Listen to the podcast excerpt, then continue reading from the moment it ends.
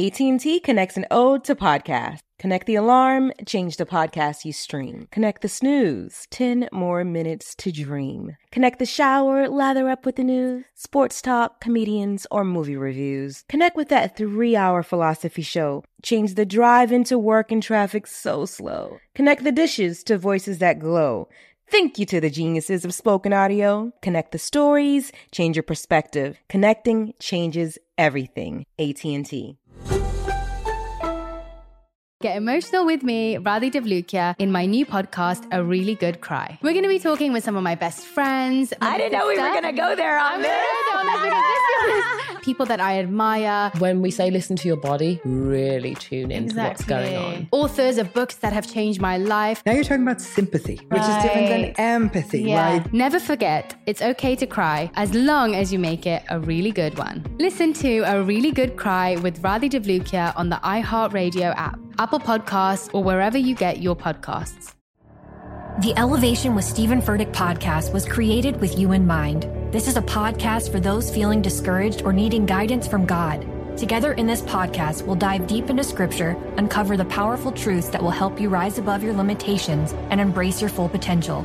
We're here to equip you with the tools you need to conquer life's challenges. Listen to Elevation with Stephen Furtick every Sunday and Friday on the iHeartRadio app, Apple Podcasts, or wherever you get your podcasts.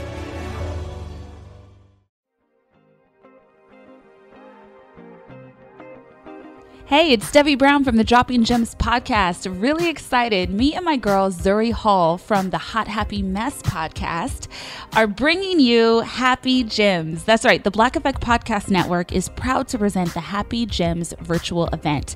It is going down to really equip everyone with all the tools that they need to live the biggest life possible. It's B I P O C Mental Health Awareness Month. We want to make sure you have all the tools for your inner and outer work whenever you need it. So don't miss this really unique once-in-a-lifetime experience where you can find tools on creating balance and manifesting happiness. To join me, Debbie Brown, and Zuri Hall for Happy Gems, go to momenthouse.com forward slash Black Effect and get your tickets today.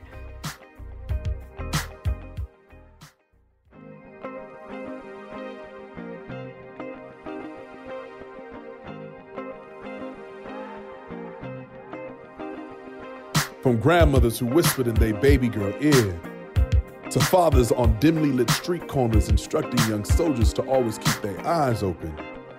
You be queen. You were fire. You were passed through centuries on the hands of your daughters. They called you wisdom. Proverbs. On the backs of diamond-eyed schoolchildren who grew into hymnals recited by amethyst-holding urban philosophers who recited neighborhood commandments out of the windows of restored El Camino chariots to keep the warmth in their blood. Be wise. Be smart. Be black opal, brown quartz, bloodstone, and prayer. Be every form of gem. See, king told scribe, scribe told son, son told wife, wife told her daughter, and daughter told the ancestors. And the ancestors told me that you would come to give wisdom to thousands. They said you would come. Dropping Gems. Dropping Gems. Hey, welcome. This is the Dropping Gems podcast. I'm your host, Debbie Brown, and this is a show where we explore higher consciousness for real life. So it is all about demystifying self-care, demystifying personal discovery, demystifying self-awareness, and making all of these pieces so easy to fit into your day-to-day life, because Lord knows we all need the tools and we all already have them inside of us. And this show is really all about exploring how to observe them, utilize them, cultivate them. So this episode today is really in service to recognizing May as Mental Health Month. Mental health is a huge conversation that is shifting the paradigm of our collective consciousness. You know, it's obviously um, psychology has been around for a couple hundred years. Um, philosophy has been around for thousands, and self-investigation of the human experience and a desire to feel deeply seen and heard, a desire to have access to the highest level possible of our self-expression, um, and to be known to one another. That is a human desire and longing that has existed by design since the start of humanity. So mental health, not, mental health, excuse me, is having really its expanded moment in the sun right now, where we're able to have these expansive conversations about what our pasts have looked like, what we desire our futures to be, how we're experiencing our present moment, and also how to unburden ourselves. You know, something that I've really enjoyed about being alive in this moment in time is all of the conversations we are able to have about our feelings and our experiences. And it's never lost on me how we're really the first of our kinds in this moment. Whatever generation you fall into, if you are alive right now, whatever age, you can be five, you can be ninety-nine. Um, this is a moment in time that's never been, where we are really um, practicing and learning how to and standing in our truth. Um, and it is a privilege. I was having a conversation with my mom recently. Uh, we traveled to Mexico, my mother and I, my son, uh, this past week. I spend a lot of time in Mexico. I actually lived there for part of the year. Um, and we were just having a conversation about, you know, intergenerationally, what we've all had access to. And I think something that was a really important um, piece of my journey in the last ten years, something I felt really strongly about, was this idea of breaking generational curses. Um, and in other language, that's referred to as really the healing of ancestral trauma or the healing of intergenerational trauma. And, you know, I think myself and many people that I know, there was such a deep pride we were taking in that. Um, but there's also a humility and a gratitude to be had, because every generation did the absolute best they could from the access to consciousness that they had. And the great thing about humanity, um, Lord willing, is that as we all keep going, every incremental step forward that we make, every healing that we share with ourselves, no matter how deep, it's all in service to the generations that come next. And so, yes, many of us are committed to this beautiful moment where we have the privilege and the freedom and the access to be with ourselves as deeply as we're capable of, and to have an access to information and access to the hacks from other people that came before us, the literature, the videos, the podcasts like this one. But we also have to honor the fact that all of the generations that came before us, our parents, they did not have all of this, and they did the absolute best they could with the information that was the leading information of the time. So one of the things that she and I were exploring, I think I'll do a whole nother episode about this, was even just parenting, you know, and, and the leading parenting of the time. And the books that, you know, my mom was reading at the time were talking about things like time out and how that's really needed for kids. And, you know, there's there's space for time out. There's also time ins, which is, you know, what a lot of us call it now. But the piece that we've expanded in now, gratefully, is that, you know, explaining to our children why they're having a moment to breathe, why they are having a moment of time out, and nurturing their emotions in that process and not isolating them. Um, but that only comes with time, and that only comes with trial and error. And so making peace with where parenting was at, at the different stages of our human experience, um, can be really powerful to begin to explore and observe and begin to release some againstness around. And, you know, just looking at it from the purview of what was available for those that came before us, and also recognizing for some the courage and the bravery it took for each to do the best they could in each moment. So those are my thoughts on that. I kind of, I wasn't expecting to go there, but here we are. So this episode, we are in Mental Health Month, and I had the opportunity to have a really expansive conversation with one of my best friends in the world, my soul family, and also the creator of this network that my podcast is on, Charlamagne Tha God, aka Leonard. He and I were a part of a live series on the Mental Health Coalition Instagram, powered by Kenneth Cole, and we had a conversation that was called The One-to-One. And so the real basis of it was that everyone needs to talk to someone. And Charlamagne, for me, represents um, one of the closest human beings in my life. And he and I are constantly um, throughout the week in, in conversation about our growth and what we're learning and ourselves. And such an honor and a joy to have that depth of friendship in my life. And so he and I talked about that. We talked about um, the way that we connect with one another. We talked insights on self-care and Black mental health. And we were joined by the phenomenal Doctor Alfiee, who is also, uh, both of us are on the founding board of Charlamagne's foundation, the Mental Wealth Alliance. And Doctor Alfiee is just such an incredibly brilliant doctor, psychologist, woman, soul, scientist. Um, and so we all got to weigh in on how we experience mental health and how we experience connecting with other people for the benefit of our mental health. So I thought this week I'd love to share this conversation with you. So here we go.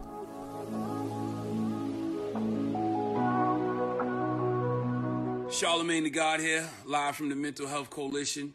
We're about to have us a, a nice little lively conversation today. Uh, these have been called one-to-ones, courtesy of the Mental Health Coalition. Oh, there she goes. Oh. Debbie, what's happening, my sister?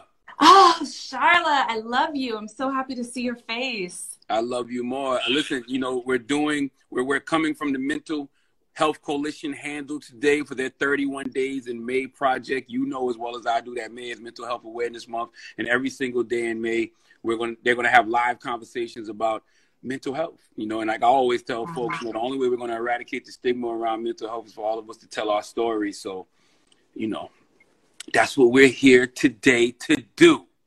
Absolutely. Absolutely. Owning, owning our stories and being in acceptance of our stories is such a big part of what the work is, the work of self, the work of healing, the work of the soul. You know, I think sometimes our stories can really limit us, um, but when we connect to them and use them as things that don't define us and aren't in judgment for ourselves, for our stories, there's just so much opportunity. I'm going to ask you a question, and I want an honest answer, okay? okay. And, and and it's a question nowadays that you should not ask people if you don't want an honest answer. Oh, Lord. How are you?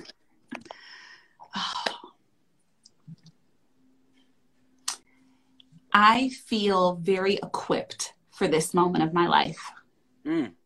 So I feel I feel very well. I feel nourished. I feel good, but life is also has its challenges, which I think for all of us, and I, I speak to that to say it's so important. I think a lot of people see me meditating on the gram or, you know, see me working in wellness, and the imagination is that, oh, you've reached that limit and now everything is peace and everything is constant tranquility. And yes, I do feel peace a resounding amount of the time, but my life is like every human experience. It's filled with challenge. And I think what these tools give us when we do lock into healing work is that the way we feel about ourselves doesn't have to have againstness. It doesn't have to have charge, right? We can go through all of the challenges that we may face with a little more stability, a little more grace, a little more structure to our healing, and a little bit more ability to be um, equipped to meet our own needs. Mm. So what if you, what about those moments when you show up and you, you, you, you know, you, you, you say you feel equipped, but what about those moments when you don't feel equipped? Because that's the thing about life, right? It's always these ebbs and flows. Like some days you're like, you up and you're ready for the challenge. And some days you like, yo, I'm just exhausted. I'm drained. I don't have anything to pour into anybody because yeah. I need somebody to pour into me. Well, you know what? It, it's interesting, right? Because by the word equipped, I never said that I had every tool. And so I think, um, we have to reevaluate what equipped means. Sometimes equipped is, I have the ability to stop, right? Like sometimes it's a day like I had a few weeks ago where I did feel deeply depressed. I had some depression creeping in. I had, I was really exhausted. And in that moment, I just said, I'm going to be with myself today. I'm not going to get mad at myself for feeling down. I'm not going to be in judgment of myself for feeling not as on as I normally am. Instead, I'm just going to say, oh, my body's natural alarm system let, is letting me know that I need to focus on myself, that I need to have some rest. And so that is being equipped, knowing when to turn off, knowing when to surrender.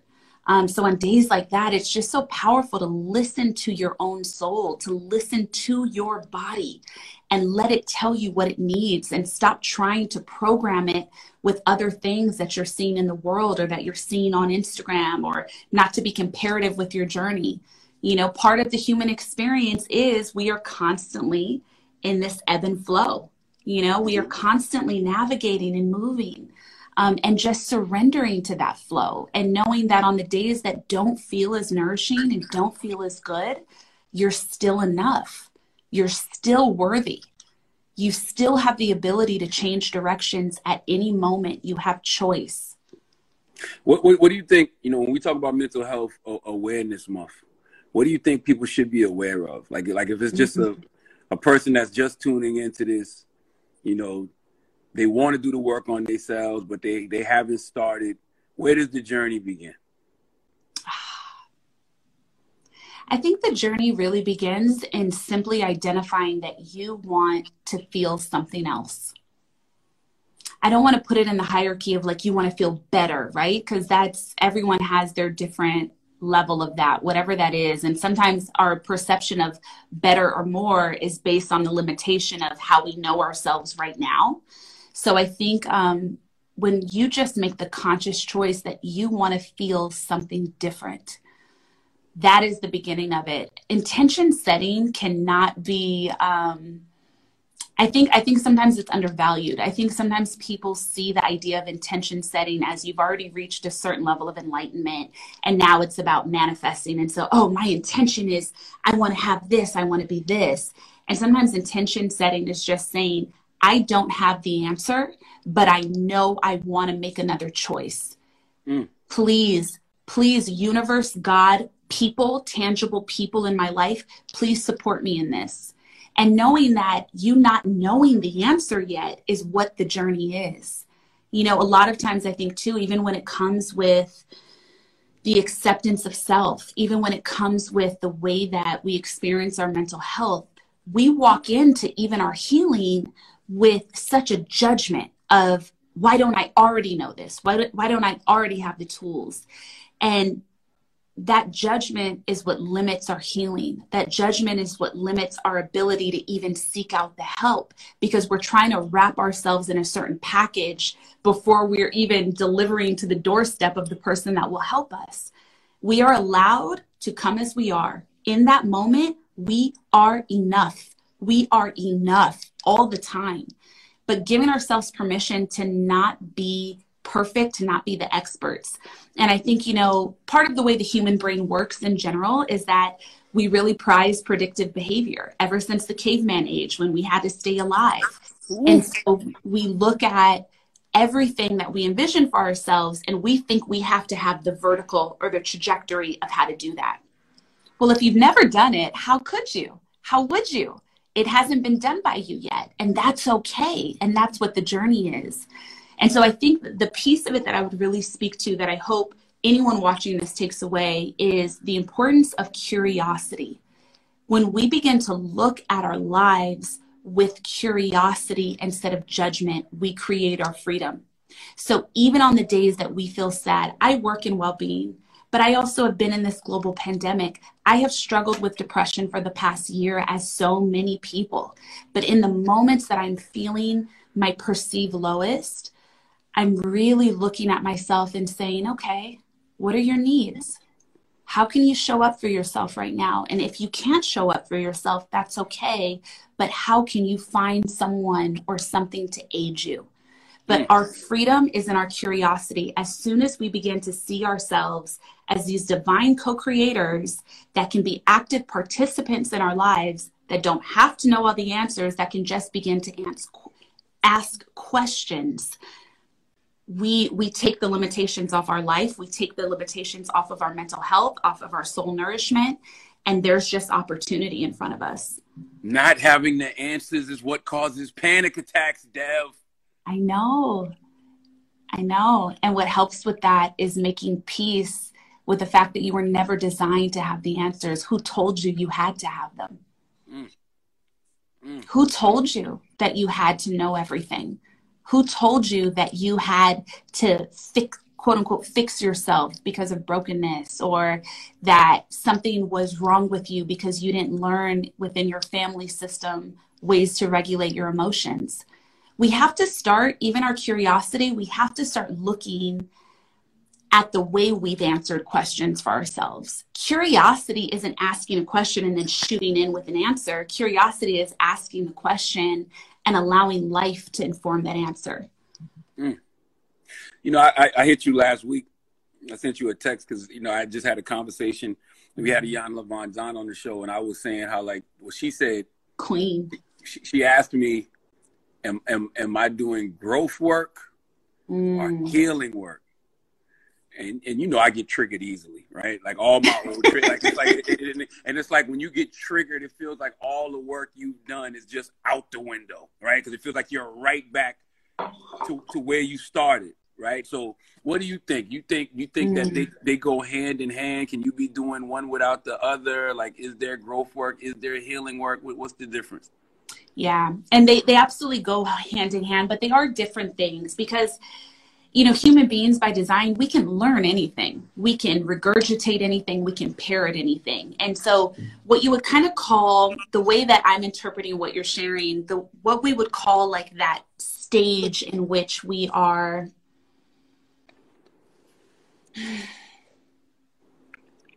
that stage in which we're, when we're focused more on growth mindset, that is more of the cognitive or intellectualization phase.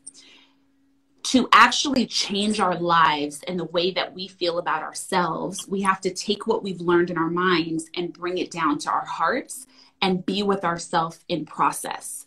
And so, you know, as you shared, you know, like having triggers from not knowing certain answers, or having triggers of things that maybe we have been previously working on, even reframing that lens is takes us to a place that's so much deeper than growth. And it really becomes that space of transformation and transcendence. And so what that would kind of look like is, next time you feel triggered about something, just surrendering to knowing you have a right to feel triggered, and that you have been unlearning that, but now there's an opportunity to deepen it. You know, there, there are certain things within my own story that I've been working on for ten years, you know, and I remember at one point I had, a few years ago, I had this, I ended up like collapsed in tears, and I was just like, I thought I already healed this. Why am I, why do I, why am I crying about this? You know? And someone I was speaking to at the time, they said, yeah, but you healed so much of it. And that's why you've arrived at this moment, an opportunity to go even deeper, you know? And so if we stop looking at the growth of our spirits and the nourishment of our mental health through the lens of society and accomplishment, that's really what the problem is. We're looking at our growth and our healing through the, the societal construct of what it is to be successful, what it is to be accomplished. And we reframe it around our own personal needs. Freedom is there, you know? And so next time, maybe something that was triggering for you, um, you know, maybe someone's been walking through healing betrayals or healing something that happened within their family system. And next time you get triggered, just saying, oh, there's still something there, and I'm sending it love, and I'm working on it, and I'm willing to look at it. But also, wow, I've come so far. I remember when this moment, I couldn't even speak it out loud. Now I'm letting myself cry, you know, and it's, within this mental health conversation, within like the conversation of well-being, it's really about how can we take away judgment for self, cut out those other voices, and then how can we also meet ourselves with compassion and tenderness when we need it. Ooh. You know, something you and me talk about, me and you talk about this stuff all the time. Like we're always, always, always on the phone talking, but you know, we talk about with a joke, like hugging trees, right? But even learning to hug yourself. And I already know there's probably a few people rolling their eyes in the chat, and that's cool. But hugging, touching, loving yourself, you know, being able to rest your hand on your heart for a minute, take a breath, close your eyes, You know, how often are we really with ourselves? How often are we really even giving a compassionate hand to us? You can touch yourself. You can focus on your breath. You can close your eyes and get quiet and still and create this galaxy inside of your being, this, this place that's just for you. You know, reframing how we show up for ourselves is so powerful. Maybe it's not taking yourself on the shopping trip. Maybe it's not going to the spa. Maybe it's just being willing to look your own self in the mirror and stare yourself in the eyes for a few minutes and not look away. You know, maybe it's just, I'm going to hold my own body and hold my own shoulders on a day that I'm not feeling full. Salute to, uh, salute to Shanti Das. I see Angie Martinez in here. Salute to my man, D-Nice. No, what you're saying is so true, because I think that we look at healing as something that it's like a video game, right? Like you got to complete a level. But I, my, my, my therapist was like, that's, she, she was like, that's not the way to look at it, because it's a constant process, right? Because mm. of what you just said, those things might, you might get re-triggered. And, yeah. you, you know, you gotta, you gotta go back within yourself again. Yeah.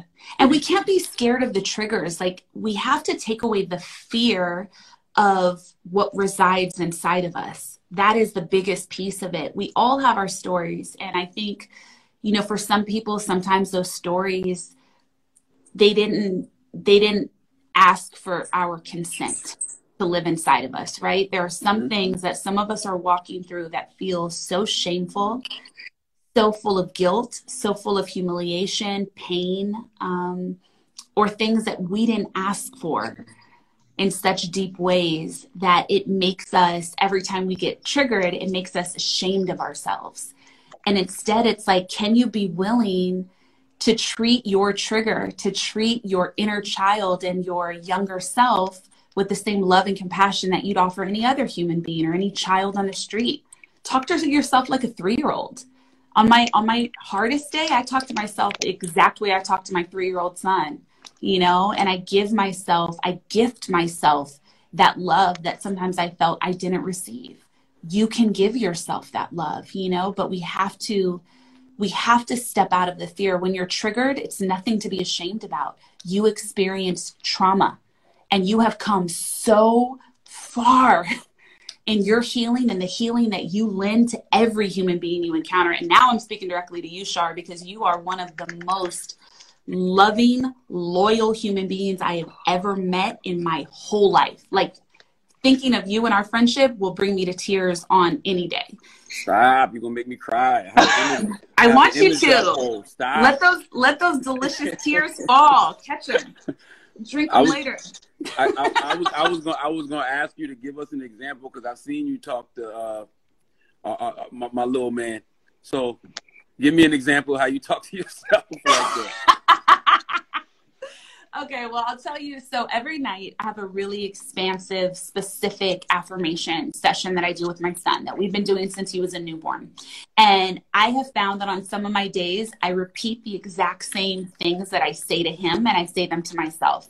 So what I would do is like close my eyes, and I'm going to share, I'm going to share with everyone here in the way that I do it for my son. Um, his name is Quest. And so, you know, closing your eyes, hand over heart, and just saying, um, I always say this to him, so I'm going to just go with it, but mommy loves you, daddy loves you, God loves you, and you love you. You are filled with joy and enthusiasm for yourself, for your life. You are safe. You are protected. You are provided for. You are covered in God's grace.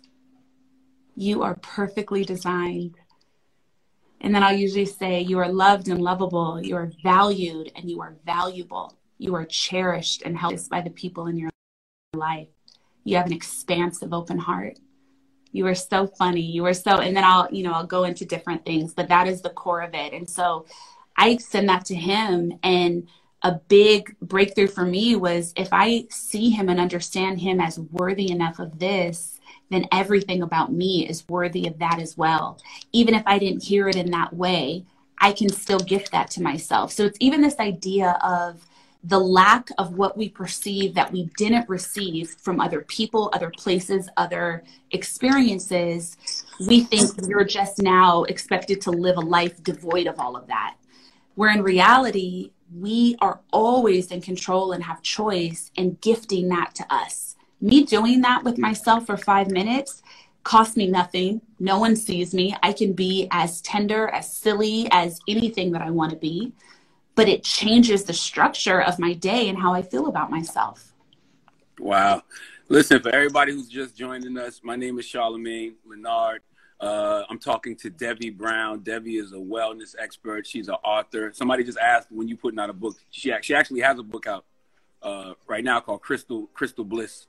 I do. And I, I should be working on my next one, right? You are. She's, work, she's working on her next one. And she's the host of a podcast, uh, Dropping Gems with Debbie Brown. It's on the Black Effect iHeartRadio podcast network. So you can subscribe to that.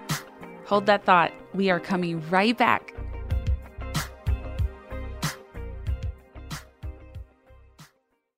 Get emotional with me, Radhi Devlukia, in my new podcast, A Really Good Cry. We're going to talk about and go through all the things that are sometimes difficult to process alone. We're going to go over how to regulate your emotions, diving deep into holistic personal development, and just building your mindset to have a happier, healthier life. We're going to be talking with some of my best friends. I didn't know we were going to go there on this. This is people that I admire. When we say listen to your body, really tune in exactly. to what's going on. Authors of books that have changed my life. Now you're talking about sympathy, right. which is different than empathy, yeah. right? And basically have conversations that can help us get through this crazy thing we call life. I already believe in myself. I already yeah. see myself. And so when people give me an opportunity, I'm just like, oh, great, you see me too. We'll laugh together, we'll cry together, and find a way through all of our emotions. Never forget, it's okay to cry as long as you make it a really good one. Listen to A Really Good Cry with Radhi Devlukia on the iHeartRadio app, Apple Podcasts, or wherever you get your podcasts. I'm preaching to somebody today who is waiting for God to give you your next step. And you don't know what it is yet. You need God to show you your next step. Because God, I can't stay where I am, like I am, where it is. This isn't going to work. I, I have to move on, but I don't know where. A lot of time you'll use it as an excuse. Well, I don't know how. I don't know where. I don't know what. God, if you show me. God, if you tell me. God, if... no, no, no, no, no. You know enough right now. And if you needed to know more, he would show you. Hey, this is Stephen Furtick. I want to invite you to listen to my podcast, Elevation with Stephen Furtick. I am here to help you for the battles that you face in life, for the times when you feel discouraged, for the times that you need guidance from God. I want to give you the truth of what he says about you to help you rise to your full potential. Listen to Elevation with Stephen Furtick every Sunday and Friday on the iHeartRadio app, Apple Podcasts, or wherever you get your podcasts. I'm Tamika D. Mallory. And it's your boy, my son, the General. And we are your hosts of T M I. New year, new name, new energy, but... same old us. Oh, yeah. And catch us every Wednesday on the Black Effect Network, breaking down social and civil rights issues, pop culture, and politics in hopes of pushing our culture forward to make the world a better place for generations to come. But that's not all. We will also have special guests to add their thoughts on the topics, as well as break down different political issues with local activists in their community. If you like to be informed and to expand your thoughts, listen to T M I on the Black Effect Podcast Network, iHeartRadio app, Apple Podcasts, or wherever you get your podcasts. That's right. And I brought in another member Of, of Doctor Alfiee. That's right. Another member of my soul tribe, Doctor Alfiee, Doctor Alfiee Breland-Noble. Uh, she is a pioneering psychologist, scientist, and author, and she is the chief mental wellness officer for my foundation, the Mental Wealth Alliance. What's up? Namaste. Hey, hey, how y'all hey. doing? Can y'all hear me? Absolutely. Yes. Okay. It's such a joy to be here. I came in right when Debbie was speaking praise and beauty over her son. And I was just like, oh my God. Like, so I just was thinking about how much when you share those words, Debbie, how we're all reflections of each other. And when you reflect that to your son, it gets reflected back to you. Um, when you and Shar are having this beautiful conversation, you're just reflecting so much light to each other. And it almost makes me want to cry, because I think, given your platforms and where you sit in the world, that both of you are as kind as you are. You don't have to be that, right? And so that just, to me, speaks to this idea of what it means to be in the constant process of healing. So I don't want to interrupt the flow of the conversation, mm-hmm. but that healing, I just receive it, right? And, you know, for full disclosure, I do talk about being an anxious person. It runs in my family as well. Um, although the person who's the most anxious will never admit it, because he's a veteran and, like, they don't do that. Um, but just knowing that there are people in the world who can sit in this space and be like the two of you and just reflect that goodness and that light, it really is heartwarming. And it's just, it means so much, I know, for so many people. So I speak for all the rest of us commoners out here. It's wonderful for you all that you, that you are who you are and you do what you do. We appreciate you. Well, I got a, I got a couple questions for you, Doctor Alfiee. Um, sustainable underscore Nas wants to know, how do we address the psychological pandemic we've inherited through the pandemic in communities of color?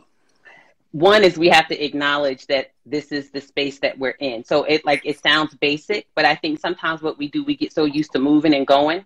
I'm listening to and reflecting on something I heard Debbie say about how we live our lives. And I think what we don't do is we don't stop and recognize what we've been through.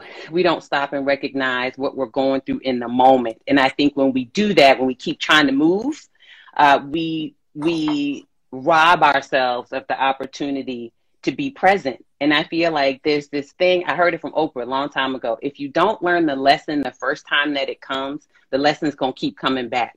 And the analogy that I remember was, she said, I think she said, it, it starts like a pebble, right? But th- when it comes back, every time it comes back, it gets bigger and bigger and bigger and bigger, until at the end, it's like a boulder if you don't get the lesson. And so one of the things that I've learned as a Black woman and woman of color during this pandemic is that, you know, I have these mantras that I use, and I say in every moment, I am liberated to choose. I am liberated to choose my own healing. I am liberated to acknowledge all the things that I'm seeing around me with racial injustice. I am liberated to choose disparities and the recognition of disparities, that that's a real thing that I didn't necessarily do anything to contribute to. And if I can recognize that, then I can start unpacking it and working on my healing. But if I just keep going, I can't work on my healing. So my job, my responsibility to the ancestors, seriously, and to me, and to the future, is to always be cognizant of, I have a duty to work on my healing. Mm-hmm. Now, mm-hmm. see, that scares me, right? Cause, cause, no, I'm gonna tell you why. Because when you talk about the, the the boulder thing, how when you don't learn the lesson, yeah, it keeps coming back. Is that the same thing as when you're you're keep you keep getting triggered by the same thing? Sort of. I think so. I think, and I I can see Debbie wants to add to that too. I think the triggers. I think we have to be patient with ourselves, because healing's not linear, right? So it's not like, I heard Debbie say, you heal it and it's fixed. I think the triggers are there. Like, that's your, your body's, like, I heard her say, the alarm system. That's true. That's your body's way of telling you, this is something that makes me feel unsafe. And I just feel like we have to respect that. So when it, the lesson keeps coming back, I think what I'm really speaking to is this idea of, we keep doing the same things, not paying attention to and being cognizant of what we want to do differently to get a different outcome. Right. So, for example, if one of the things I'm afraid of is speaking up for myself, right? I can remember this from being a, someday I'm going to tell all the business about what it means to be in academia, right? And let people know, because it ain't, it ain't nothing nice. But if I started out in academia and I didn't speak my mind when I know I needed to, then what's going to keep happening is these opportunities are going to keep showing up for me to speak my mind, because the universe, to Debbie's yes. point, is waiting for me to open my mouth and use my words, right? It, want, it wants me to heal in that way. So I, for me, the triggers are really, I, I see them as opportunities. They don't feel like it in the moment, but I really do see them as opportunities. It's just your reminder, this thing is not healed. So this is your opportunity to try something different.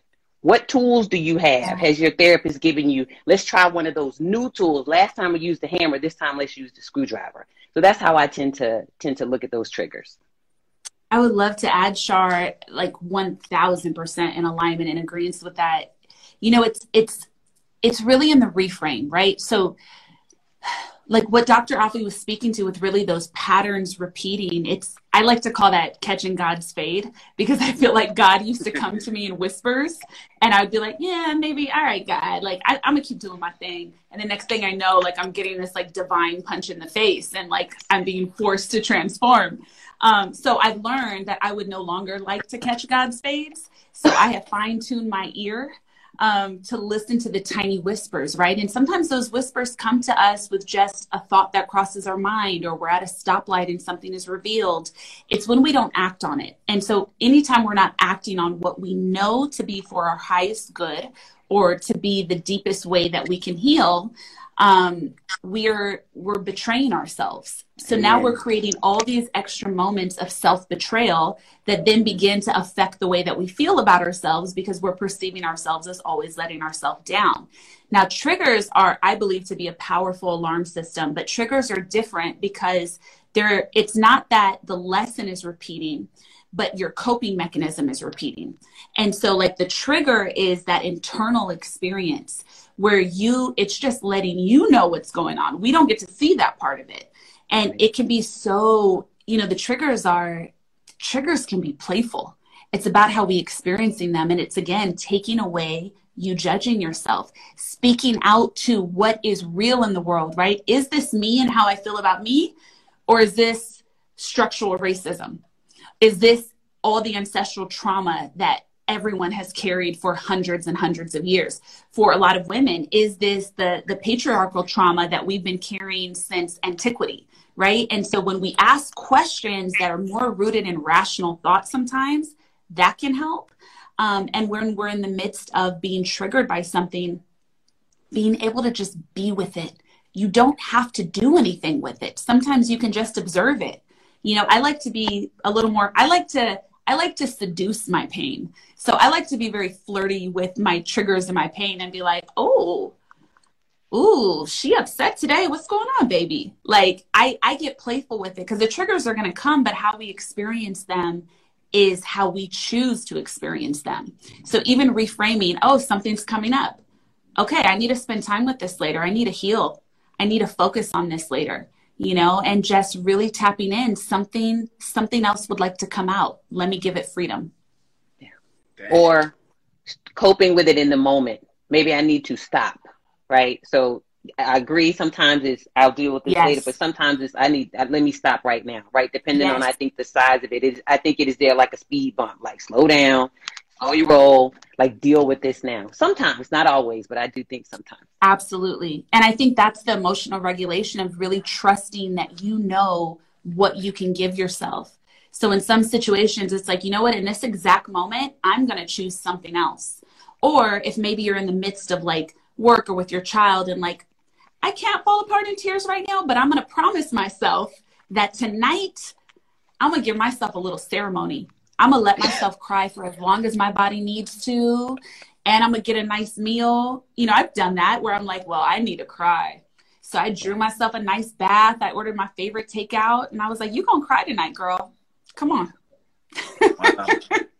You know, I got a couple more questions before we get out of here. Because, you know, I don't want to take up everybody, take up too much of everybody's time. But, you know, recently I've had people come to me and they said, we talk so much about what it is we need to do as far as our mental health. But what about family members who are dealing with people who have like severe mental health issues, or, or even, I don't want to say there's no such thing as a minor mental health issue, but right. things less severe than schizophrenia or yeah. bipolar, things like that. What do, what, do the, what do the family members need to do? That's a, so I talk about that. I had this whole series I did on I G T V, because what I found when I was practicing closer to full time is that I think as family members, we get caught up in this idea. I know it's not everybody. We get caught up in this idea that we have to save people, and we have to save the people in our lives. And one of the, one of the first things I always tell family members, especially when we would all be sitting together, is the first thing we're going to do is we're going to take that savior complex and take it out of the room, right? So for people who are spiritual, who are most of my patients, because they're people of color generally, I will say, you are not God, nor do you want that responsibility. And so it is not up to you to fix that loved one in your life. It is up to you to love that loved one in your life. And let's start talking about what can you do to care for them in this moment. The first thing you can do is care for yourself. And so I know sometimes people feel like that sounds reductive. I said, but you can't take care of anybody else if you're not taken care of. So, you know, you hear people say you can't pour from an empty cup, right? When you fly, you know, when people used to fly, some of y'all still do fly, whose mask goes on first? Yours. Because if your mask is not on, you can't breathe. If you can't breathe, you can't function, and you can't help the people you love. So I always tell people to come back to this place of it's not your job to fix other people. It's not your job to save other people. And you have to start with taking care of you. Then once you do that, this is me. I think you have to make an assessment of what is it that that person is seeking from you, that loved one who's experiencing, right? Maybe they have significant anxiety. Maybe they have debilitating anxiety. Maybe they do have a psychotic disorder and they're experiencing schizophrenia or, or something similar. Maybe they do have severe depression. Again, it is, do we take the time to ask people what they need from us instead of making assumptions about what people need from us? So I can remember this one time, a long time ago, uh, my spouse and I were having a conversation, and, you know, he was upset. Now, he wasn't depressed in that moment, but he was upset. And so I was like, well, let's go do this. Let's go do this. Let's go do And finally, he was like, Alfie, I don't want any of that. And, you know, I was in my feelings. I was like, wait, what you mean you don't want none of that? You're supposed to want this because I'm trying to help ah! you. But the, re- but the reality was, I, that was me. That was my need to do something for him. It wasn't for him. It was for me. And so I think coming back to that place of recognizing I want to love this person for who they are in this moment. And I need to start by asking them what they need. And if they are in a place where they can tell me what they need, then we have a place where we can start. But we can't start from, I need to fix it. I need to do this, that, and the third, because I don't know what they need. So I think some of it is just coming back place of, you're not here to fix everybody. Stop trying to fix people. You got to deal with you first and then ask them for what they need. I don't know, Debbie, if you have anything you wanted to add. You know, I, I think what I'd like to add to this might just speak to a, a portion of the population watching this, but it, it might be beneficial. You know, I think when we think about this savior complex that we take on, I think for some people, and this was my personal story, I realized that anything can be used as a tool of self-avoidance, including doing things for other people. And so that was revolutionary for me because so much of my identity was always steeped in how strong I was, how much I was showing up for other people, being the fixer in people's lives, who people came to for advice. Oh, do this, do this. You know, but when you do that on an ego level, it feels really good, even especially when it's for family members, but there is, that's also a trauma response. And that's also, you know, that savior complex, that, that path of righteousness, um, that doing, doing, doing, also even some, you know, different systems, they can be used as powerful tools of avoidance, and you can spend your entire life doing them and feeling really great about yourself or looking great to other people, but you didn't get any of the work accomplished here that you were supposed to do for you.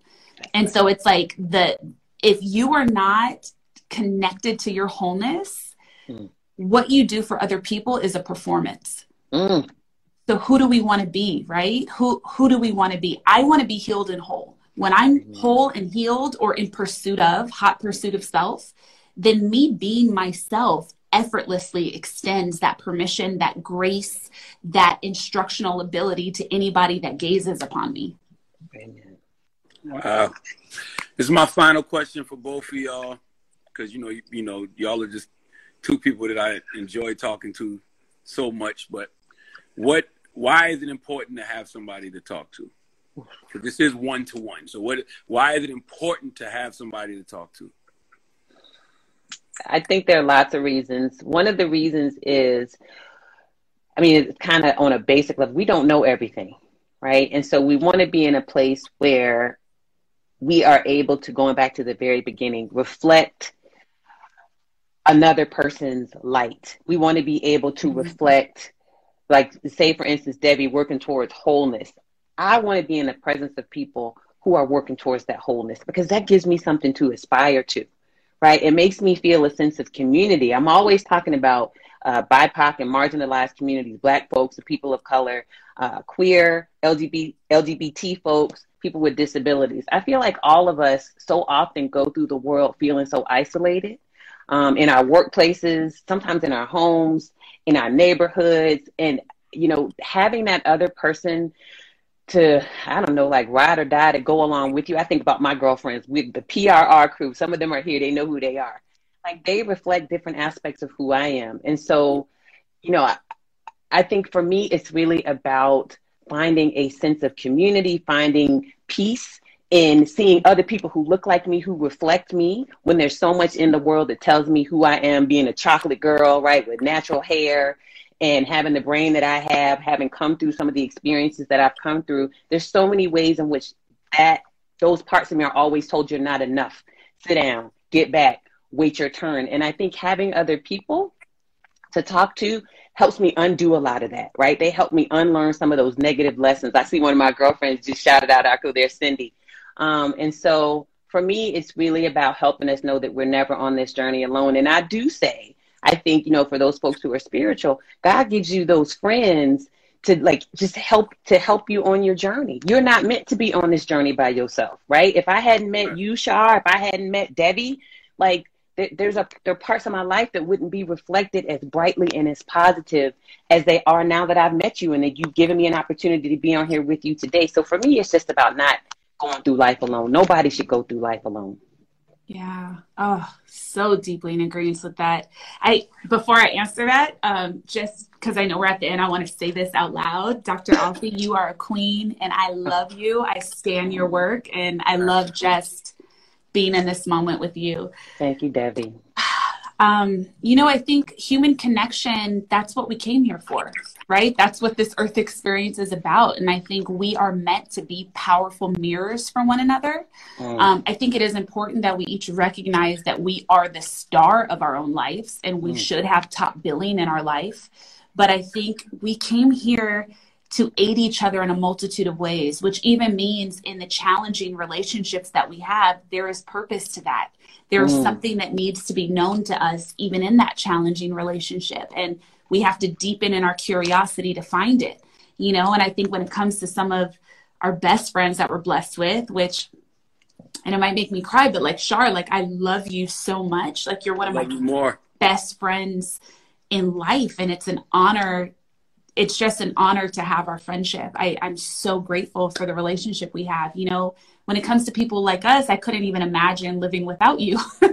You know, like we don't have those people that can really see us with clear eyes. Mm. Um, sometimes this human experience is so hard mm. and we get, we get a really distorted view of who we are if we aren't careful, right? Like life can really come in and program us in a way that doesn't serve us. But when we are blessed with some of these substantial, deep, beautiful relationships, we can always return home. You know, we can always see ourselves um, in the way that the people love us most see us. And also they can offer such great insight that we may not have grasp of. So I think we we need this solo experience and to be on yes. our journey, yes. but we also deeply need this shared human experience. You know, that's how that those paradigm shifts happen because of conversations like this yeah. that then go on to change the world, you know, and raise collective consciousness. So yeah. all parts are necessary. All parts have purpose. Debbie Brown, Doctor Alfiee, I love you both. I value you both. I appreciate you both. Tell, tell them where to find y'all. Go ahead, Debbie. Um, I might be pinned below. I don't know, but at Debbie Brown, just my name, D E V I Brown. Um, the link in bio will take you everywhere. I have a podcast, I have a website, I have a bunch of different stuff um, that I feel really grateful to do. So link in bio at Debbie Brown dot com or at Debbie Brown Instagram. So it's uh, w w w dot dr alfee dot com. It looks like Drowfee. My son's kids, that's what they call me. They call me Drowfee. Liam and Luke and all y'all kids. Um, Uh, and um, Doctor Alfiee Drowfee uh, is my handle. It's everywhere on Twitter, on Instagram, so on and so forth. And then I also want to shout out, because I know Shar's not going to do it, the Mental Wealth Alliance, all one word. Um, you got to go there and check that out. And then the Acoma Project is a young, uh, youth and young adult nonprofit. I'm sorry. And then I have to say to both of you, I just wish you so much love and light. And I'm sending you so much love. And I do love both of you. You all are just incredible people. And I'm just so grateful to Kenneth Cole and the Mental Health Coalition. You all, you have no idea what you've done for me just in this forty-five minutes, honestly. Y'all are a blessing. So thank you so much. Salute to my guy, Kenneth Cole. Salute to the Mental Health Coalition. Salute to Nicole. I see Queen Nicole Shelton on here, too. So hello, Nicole. And thank y'all very much. And I appreciate you. And I hope that everybody, you know, learned something from this live. I hope this live poured something into you today. All right. Thank you both, Queens. Love you, Paul. Thank you. Love you. Love you. Thank you.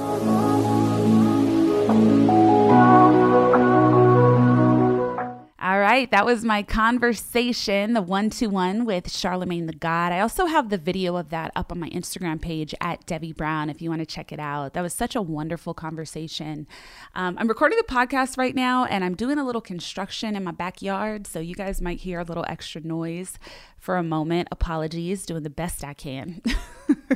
Can't help that extra little background um, sounds that you might hear. But yeah, so that was our one-to-one conversation on the Mental Health Coalition Instagram Live that we did, powered by Kenneth Cole. And huge shout out to my brother, to my soul family, to my tribe, my lifelong friend, Charlamagne. I love you. I love you. I love you. And huge shout out to the incredible Doctor Alfiee for all the powerful work that she does in the world and all the beautiful wisdom and insight that she shared. So you guys, thank you for joining the show. Um, if you get a chance, please go ahead and subscribe, share this with a friend, anyone that you think could glean some information from it. Don't ever think it. Just pop it up in your podcast and text it to a couple people. Um, and if you have the bandwidth, I would definitely be grateful if you took a moment, usually takes about less than sixty seconds, uh, to within iTunes, go ahead and leave a rating and write a review. Super appreciative. Love you. Catch you next week. God bless. Hey, find me on social. Let's connect. At Debbie Brown, that's Twitter and Instagram, or go to my website, debbie brown dot com. And if you're listening to this show on Apple Podcasts, please, please, please don't forget to rate, review, and subscribe. And send this episode to a friend. Dropping Gems is a production of iHeartRadio and the Black Effect Network. It's produced by Tribble and me, Debbie Brown. For more podcasts from iHeartRadio, visit the iHeartRadio app, Apple Podcasts, or wherever you listen to your favorite shows.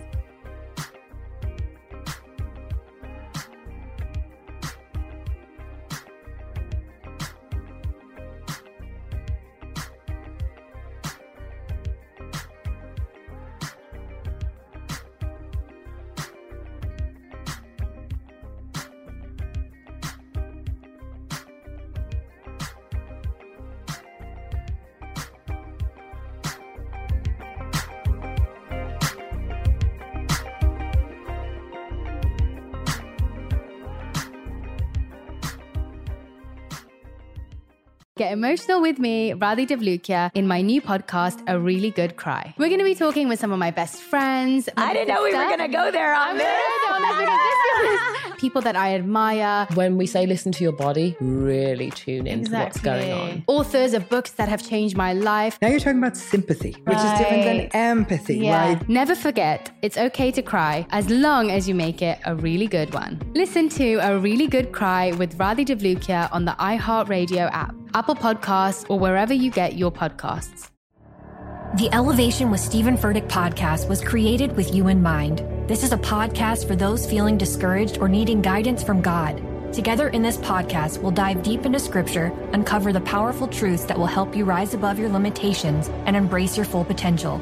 We're here to equip you with the tools you need to conquer life's challenges. Listen to Elevation with Stephen Furtick every Sunday and Friday on the iHeartRadio app, Apple Podcasts, or wherever you get your podcasts.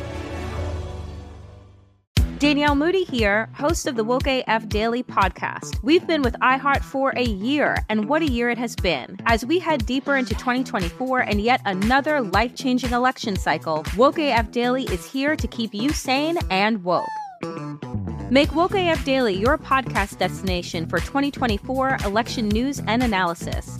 Listen to Woke A F Daily Season five on the iHeartRadio app, Apple Podcasts, or wherever you get your podcasts.